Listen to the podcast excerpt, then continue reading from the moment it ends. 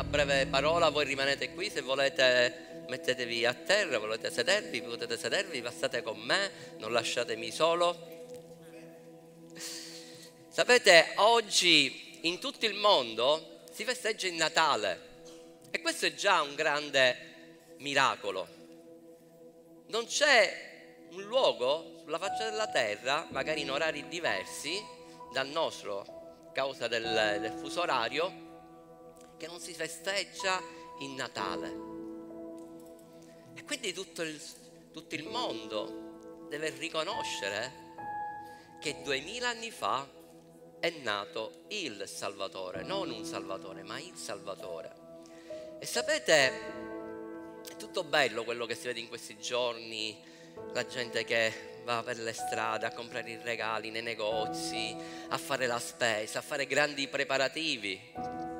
Quanti di voi avete addobbato la casa con tutti i preparativi, il tavolo, eh, magari oggi ci sono invitati, parenti, amici. È meraviglioso, è bello, perché in un giorno come questo è un'occasione per stare insieme. Forse succede una volta l'anno, ma si sta insieme con eh, le persone che ami. Ma sapete, a volte ho notato una cosa molto triste che tutti si preoccupano per, eh, finché tutto vada bene, preparativi, il cibo deve essere il top dei top, tovaglia, bicchieri, non, mancare, non deve mancare l'albero di Natale, deve essere tutto alla perfezione. Ma la tristezza è che in molti casi si dimenticano del festeggiato della persona più importante. Ora noi sappiamo che Gesù non è nato proprio il 25 di Natale, ma non stiamo qua a vedere, ma sappiamo una cosa, che lui è nato ed è abitato in mezzo a noi. Immagina per un attimo che compi gli anni il giorno del tuo compleanno e organizzano tutti. Eh? E organizzano tutti la, la festa per te. Quindi comprano, fanno, eh, comprano il cibo, addobbano tutta la, la sala per la festa, tu arrivi e vedi che tutti mangiano, tutti si abbracciano, tutti sono felici e contenti e tu stai là a guardare e nessuno ti dice nemmeno, non ti considera nessuno, ma neanche ti danno un bacio, un abbraccio, un buon compleanno. Come ci rimani tu? Malissimo. E voi immaginate questa scena che avviene in tante case, in tante famiglie, che tutti sono preoccupati a stare insieme, a mangiare, a cibarsi, ma si dimenticano della persona più importante. Grande festeggiato, anche una sola e semplice preghiera. Questo è quello che a volte mi dà tristezza ma noi oggi viviamo una gioia ancora più grande. Per noi il Natale ogni giorno, noi che abbiamo sperimentato l'amore di Dio, il Natale ogni giorno. Questa gioia è sempre dentro di noi, ma i giorni come questi è un'occasione per portare la parola di Dio, per portare la buona novella. Quindi quello che io vi chiedo questa mattina, a voi che siete qui presenti, a coloro che ci state seguendo online, approfittate in questo giorno per portare la buona novella e ricordare a tutti che duemila anni fa è nato il nostro Signore Gesù Cristo con un obiettivo, uno scopo per la salvezza dell'umanità. C'è un verso che a me piace tantissimo perché nella Bibbia noi vediamo iniziando dalla Genesi, dal capitolo, dal capitolo 3, che già parla della venuta del Messia. E in tutto l'Antico Testamento viene profetizzato il grande giorno che sarebbe arrivato lui, Gesù, il Salvatore, il Figlio di Dio. E il profeta Isaia nel capitolo 9, versetto 5 dice, poiché un bambino ci è nato, un figlio ci è stato dato, sulle sue spalle riposerà l'impero e sarà chiamato consigliere ammirabile, Dio potente, Padre eterno, principe della pace. Il più grande dono che Dio ha fatto dopo la caduta dell'uomo è suo figlio Gesù. E questo è il grande dono che lui ha fatto a ciascuno di noi. E il profeta dice proprio questo, un figlio ci è stato dato in dono e sulle sue spalle riposerà l'impero. E questo sta parlando del regno, qua sta parlando della potenza, qua sta parlando del potere. E Gesù, quando fu battezzato nel Giordano e uscì fuori dalle acque, e scese lo Spirito Santo in forma di colomba, dice si posò su di lui, la parola originale dice si riposò su di lui e quella potenza, quella che era stata profetizzata, scese su Gesù e soltanto in tre anni Gesù ha rivoluzionato la storia dell'umanità. Lui dice la scrittura, è chiamato, sarà chiamato, ma è chiamato consigliere ammirabile perché è migliore consigliere. Consigliere ammirabile significa anche meraviglioso perché Gesù è meraviglioso. Digli alla persona accanto a te, Gesù è meraviglioso, Gesù è stupendo. Dio potente, Padre eterno, e poi dice principe della pace colui che porta la vera pace nella nostra vita, nelle nostre famiglie, ha soltanto un nome che è Cristo Gesù, il Signore. E se ci sono problemi nelle vostre famiglie, se ci sono divisioni, se ci sono discorsi, se ci sono cause che hanno portato separazioni, rotture di relazioni. Oggi è l'occasione di far intervenire il principe della pace perché è lui che porta la shalom di Dio nella nostra vita e porta restaurazione. Lui è il più grande dono.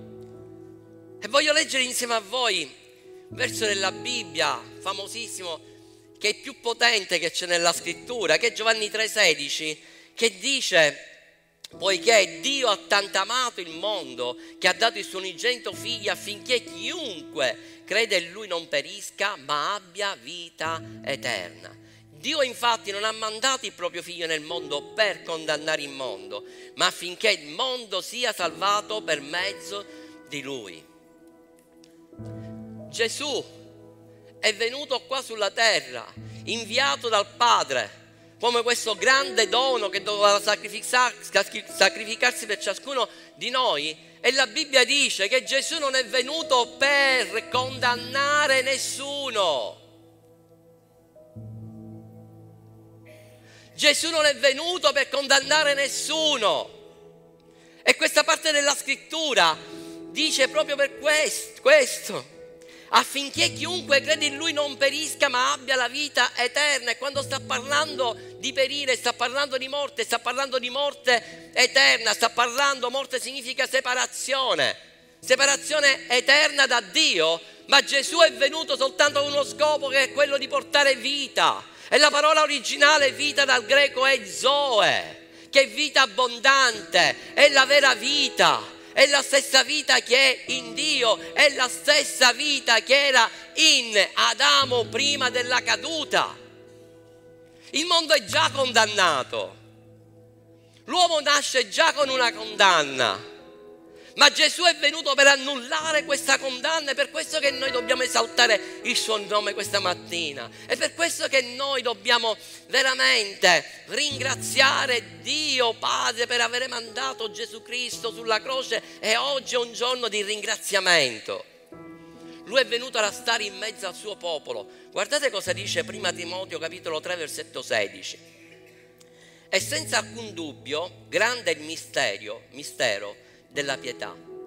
Dio è stato manifestato in carne, è stato giustificato nello spirito, è apparso agli angeli, è stato predicato tra i gentili, è stato creduto nel mondo, è stato elevato in gloria.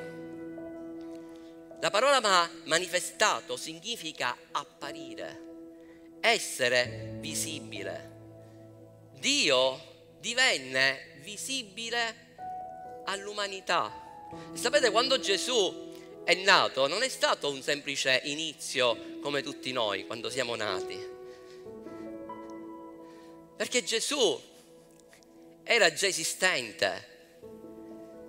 Gesù aveva un corpo incorruttibile, Gesù era eterno. ma lui divenne visibile per l'umanità, per stare in mezzo a ciascuno di noi. Filippesi 2,6 per confermare quello che sto dicendo, il quale essendo in forma di Dio non considerò qualcosa a cui aggrapparsi tenacemente, l'essere uguale a Dio, ma svuotò se stesso prendendo la forma di servo, divenendo simile agli uomini.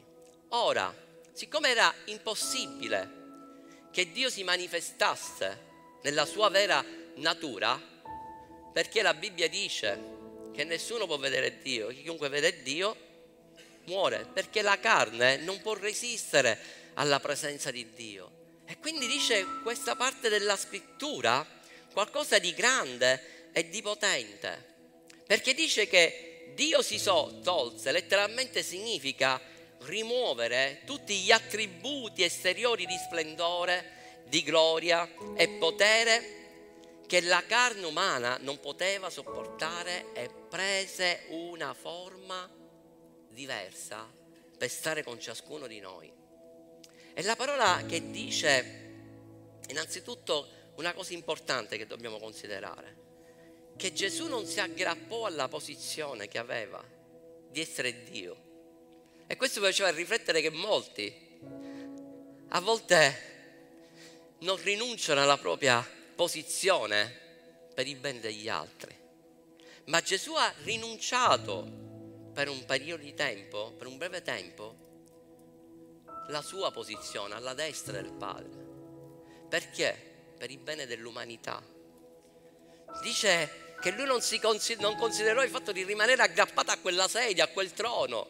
E spesso molti, pur di non rinunciare al loro trono, rimangono in quel trono senza fare nulla. Ma Gesù ha lasciato quel trono liberamente, si è spogliato della, di tutti i suoi attributi, della sua gloria, della sua maestà per manifestarsi in mezzo a questo mondo e diventare, prendere la forma umana per stare in mezzo a noi.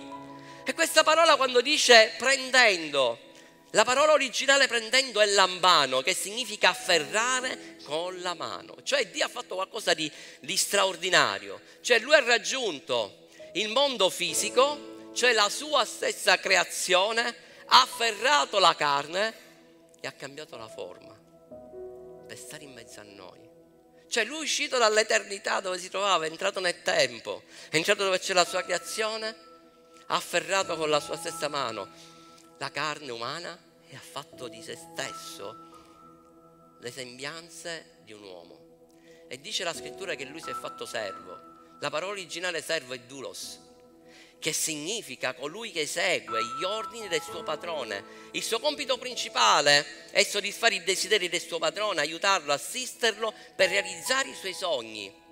L'esistenza di questo servo era di servire il suo padrone la missione di Gesù quando è venuto qua sulla terra era quella di fare totalmente, pienamente la volontà del Padre. E lui ha obbedito fino alla fine, fino alla croce. E questa obbedienza lui sapeva cosa gli costava, gli costava la croce, ma lui l'ha fatto volontariamente e lui era obbediente. Ha preso la forma umana ed è diventato come noi, ciascuno di noi per stare in mezzo a noi. Ora guardate cosa dice Filippesi 2.8.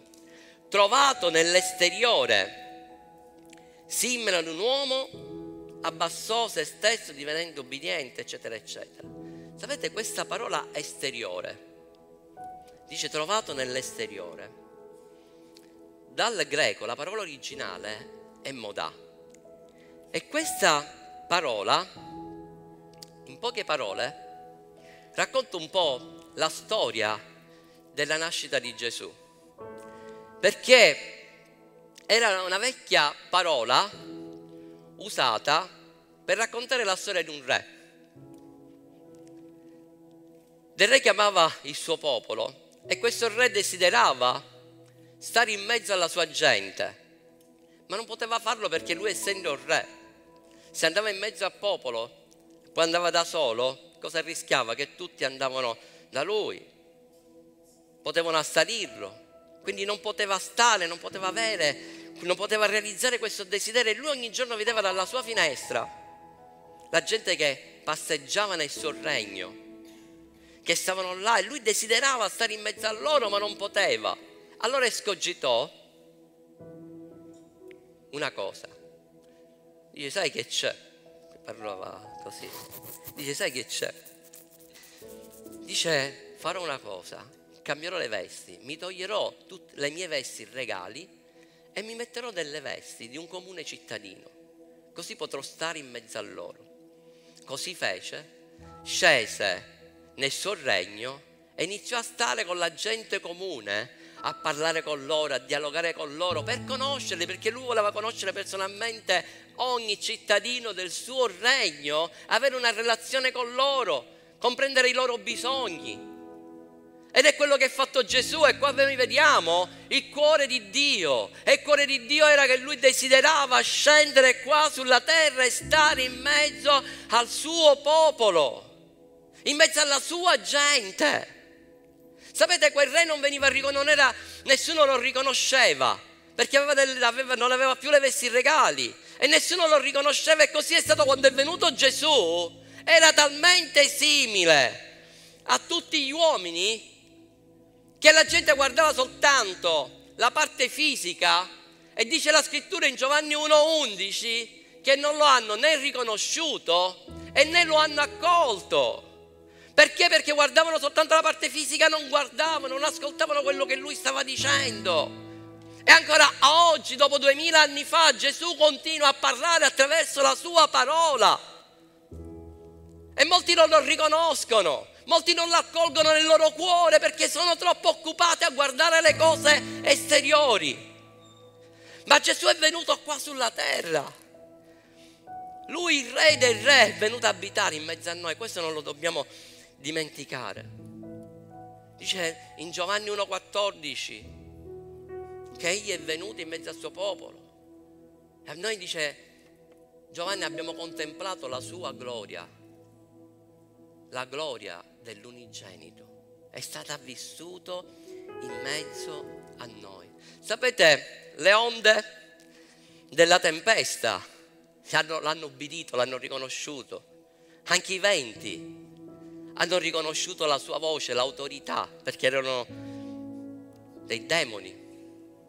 Anche i demoni, coloro che erano posseduti, quando arrivava Gesù, lo riconoscevano e fuggivano perché riconoscevano l'autorità, ma coloro che lo dovevano riconoscere non l'hanno riconosciuto perché erano troppo presi dalle loro tradizioni, dalla legge che dovevano ubbidire. Io questa mattina ho un messaggio, Chiesa Attraverso di noi la gente deve riconoscere Cristo Gesù. Gesù ha detto che ha visto me, ha visto il Padre, anche noi dovremmo dire la stessa cosa, che ha visto noi, che ha visto me, ha visto Gesù perché attraverso di me sto manifestando l'amore di Dio. E non avremmo bisogno nemmeno di parlare. Perché attraverso di noi, attraverso quello che noi facciamo, attraverso i nostri gesti, la gente dovrebbe riconoscere che c'è Gesù nella nostra vita. Dov'è Gesù?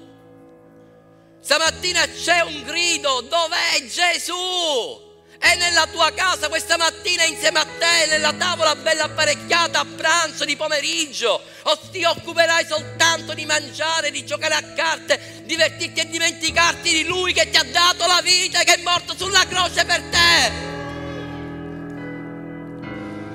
Ma voglio ritornare a Giovanni per giungere alla conclusione del messaggio di questa mattina, abbiamo letto Giovanni 3,16, ma quel verso da dove è nato? È nato da un dialogo che c'era tra Gesù e un uomo, Nicodemo. Dice Giovanni 3,1, ora c'era tra fra i farisei un uomo di nome Nicodemo, un capo dei giudei. Questi venne da Gesù di notte e gli disse, Maestro, noi sappiamo che tu sei un dottore venuto da Dio, perché nessuno può fare i segni che tu fai se Dio non è con lui. Chi era Nicodemo? Nicodemo era il dottore della parola di Israele. Era un uomo potente. Nicodemo faceva parte del, del Sinedrio. Lui era una persona di grande autorità. in Israele. E quest'uomo dice, andò da Gesù di notte, non sappiamo perché è andato da Gesù di notte.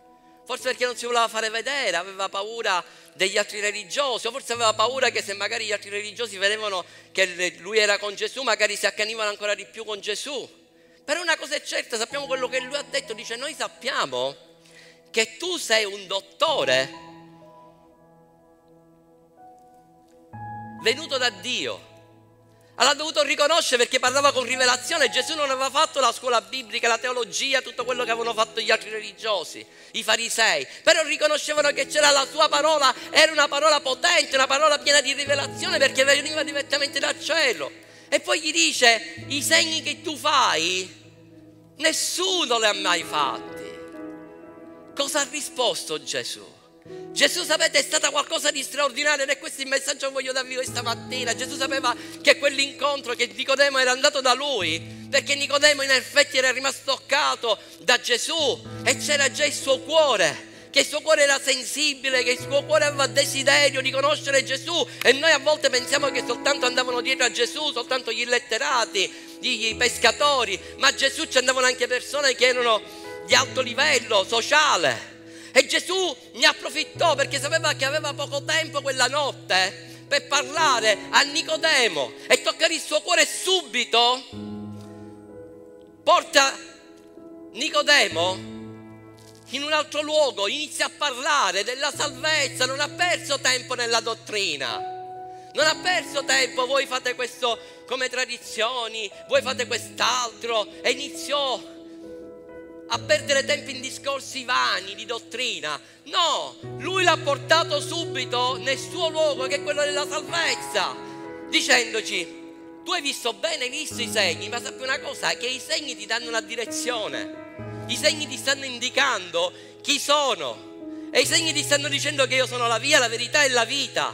Ma non bastano soltanto i segni, non basta soltanto la parte esteriore, quella che tu hai visto. Adesso ci deve essere qualcosa di più grande che deve toccare la tua vita, che deve sconvolgerti, che deve esserci un cambiamento.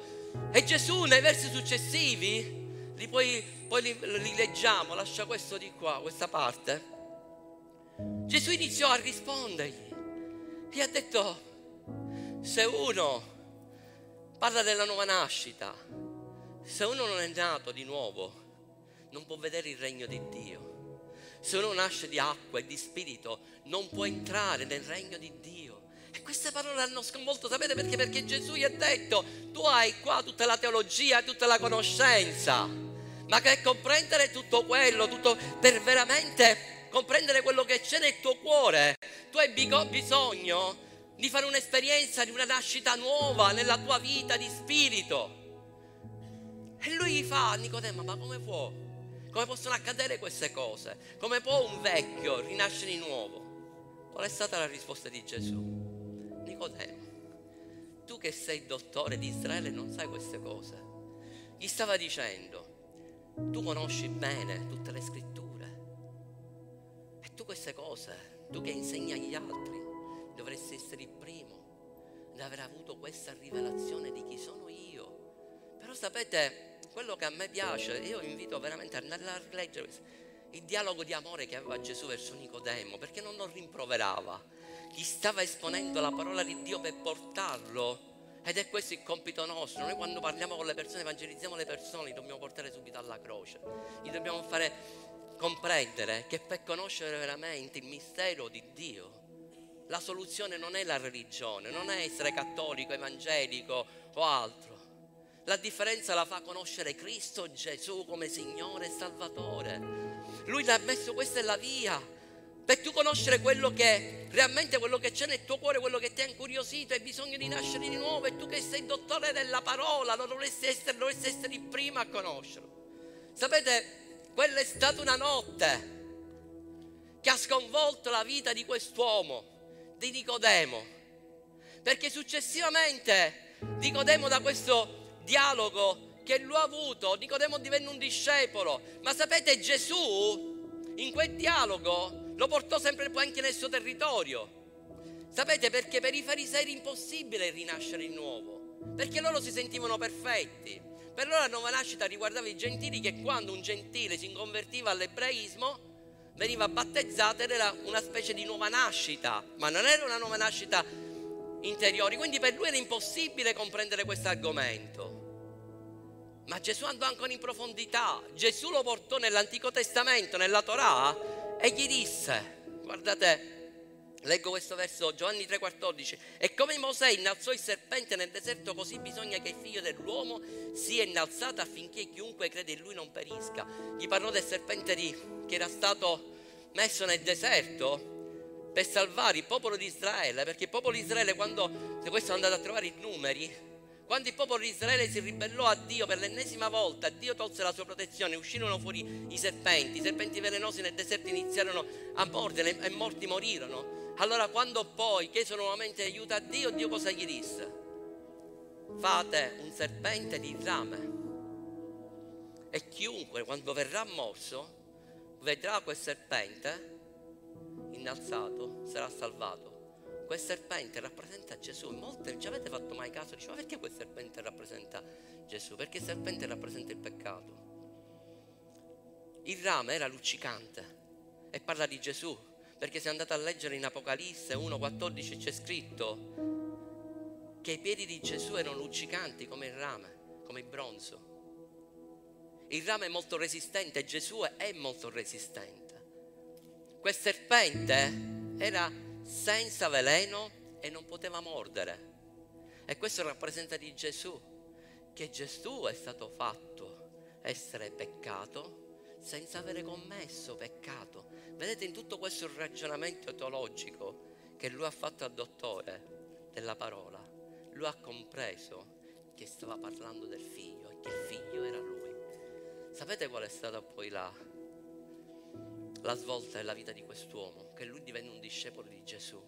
E lui, quest'uomo che andava di nascosto da Gesù, la Bibbia dice che lui lo difese pubblicamente nel Sinedrio Giovanni 7,50 dice Nicodemo, uno di loro, colui che era andato da Gesù di notte perché la Bibbia lo specifica, dice che lo difese.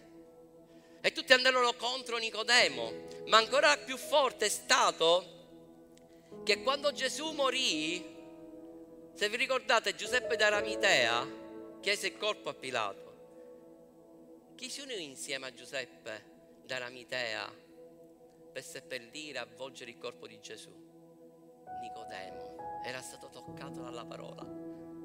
Quella notte c'è stato un cambiamento nella vita di Nicodemo. E dice la scrittura, ora venne anche Nicodemo che in precedenza era andato di notte, lo ripete di, nuovo, di nuovo, c'era andato di notte per fargli fare comprendere che adesso lui non aveva più paura, non aveva più vergogna di dire che lui era un discepolo di Gesù presero il corpo di Gesù, anzi portando una misura di mirra, di aloe di circa 100 libre. Sapete una cosa? Prese la mirra e l'aloe ed erano molto preziosi questi unguenti. Mia moglie ci ha fatto per uno studio, è meraviglioso. Per brevità di tempo non, non scendo nei particolari, ma era prezioso e aveva un costo pure elevato. Sapete a cosa corrispondono 100 libre? tra mirra e aloe corrispondono a circa 32 kg. E se andate a studiare la storia, questa era la misura che veniva utilizzata per la sepoltura del re. Nicodemo riconobbe che Gesù era il re, è il re, il Signore dei Signori. E noi questa mattina vogliamo proclamare, dichiarare che Lui è il Re dei Re, il Signore dei Signori. Alleluia, alziamoci, adoriamolo questa mattina. Perché questa mattina vogliamo semplicemente celebrare Lui. Celebrare il vero Re dei Re. La Bibbia dice che Egli abbassò se stesso si umiliò, toccò la parte più bassa dell'umiltà. Ma c'è un'altra parte della scrittura, sempre in Filippesi, che dice che Dio lo ha innalzato e dandogli un nome al di sopra di ogni altro nome. E dice la scrittura che ci sarà un giorno, digli alla persona accanto a te, ci sarà un giorno che ogni ginocchio si piegherà e ogni lingua confesserà che Gesù Cristo è il Signore dei Signori. Ognuno, tutti quelli che stanno sottoterra all'inferno, nei luoghi celesti, coloro che saranno sulla terra, dovranno riconoscere che Gesù è il Re dei Re e dovranno inginocchiarsi, dovranno confessarlo con la loro lingua.